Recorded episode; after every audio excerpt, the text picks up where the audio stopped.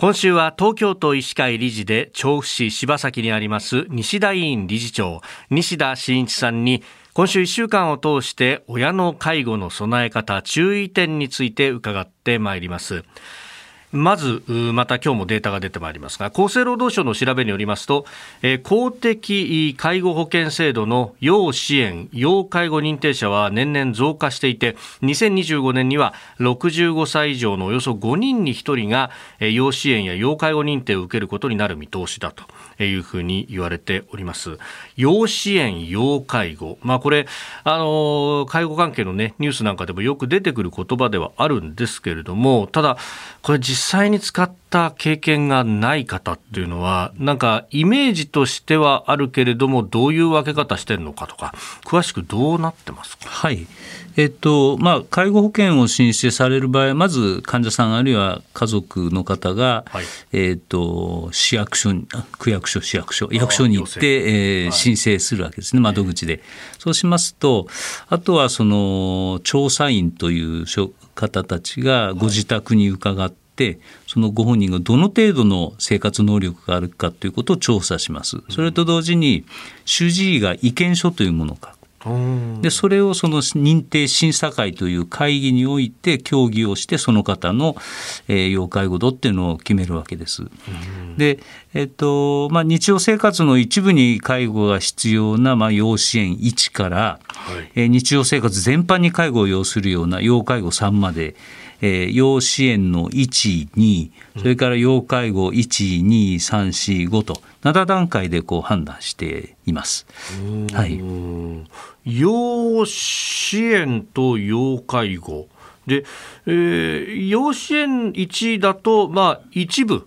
に支援が必要という、そうですね。まあ、それほどこうあの重くはないよということですか？はいはいうん。これがこう段階が上がっていくっていうのはどういうところが変わってくるんですか、えっと、そこは詳細なあの調査項目をあの全部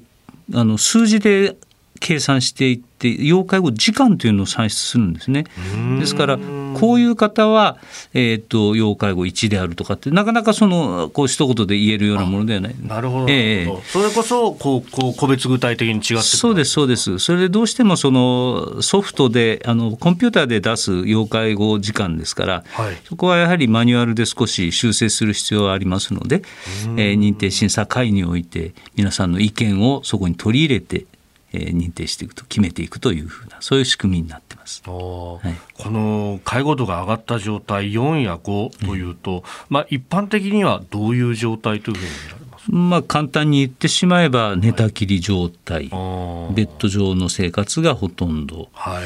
あるいはまあ身体機能の低下に加えて認知症が重度になってきた、まあ、そういった方たちが多いですね。あとはあの特殊な神経難病という ALS とかそういったえー、と病気であったりえー、がんの終末期であったりという方が多いですね。はい、この介護度が高くなってくると、はい、同居している場合ですとその介護に必要な時間というのもこう増えてきますよね。はい、はい、そうですね。やはり要介護4、5の方っていうのはもう24時間常時介護を必要とすることが非常に多いですね。でまあ、そこを少ないご家族で全て担おうとすると非常に無理があります。そういうことになると本当に共倒れなんてことも起きますので、はい、やはり介護時間を減らすためにはあの施設の利用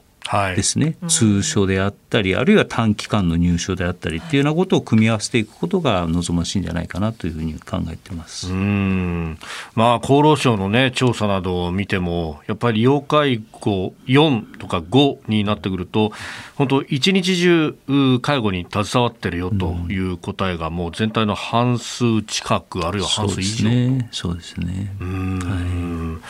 まあ、そうするとやっぱりこうプロに任せるのも選択肢になってと思います、はい。はい、無理はなさらないでいただきたい。ですね、はい。えー、西田委員理事長の西田真一さんにお話を伺っております。先生明日もよろしくお願いします。よろしくお願いします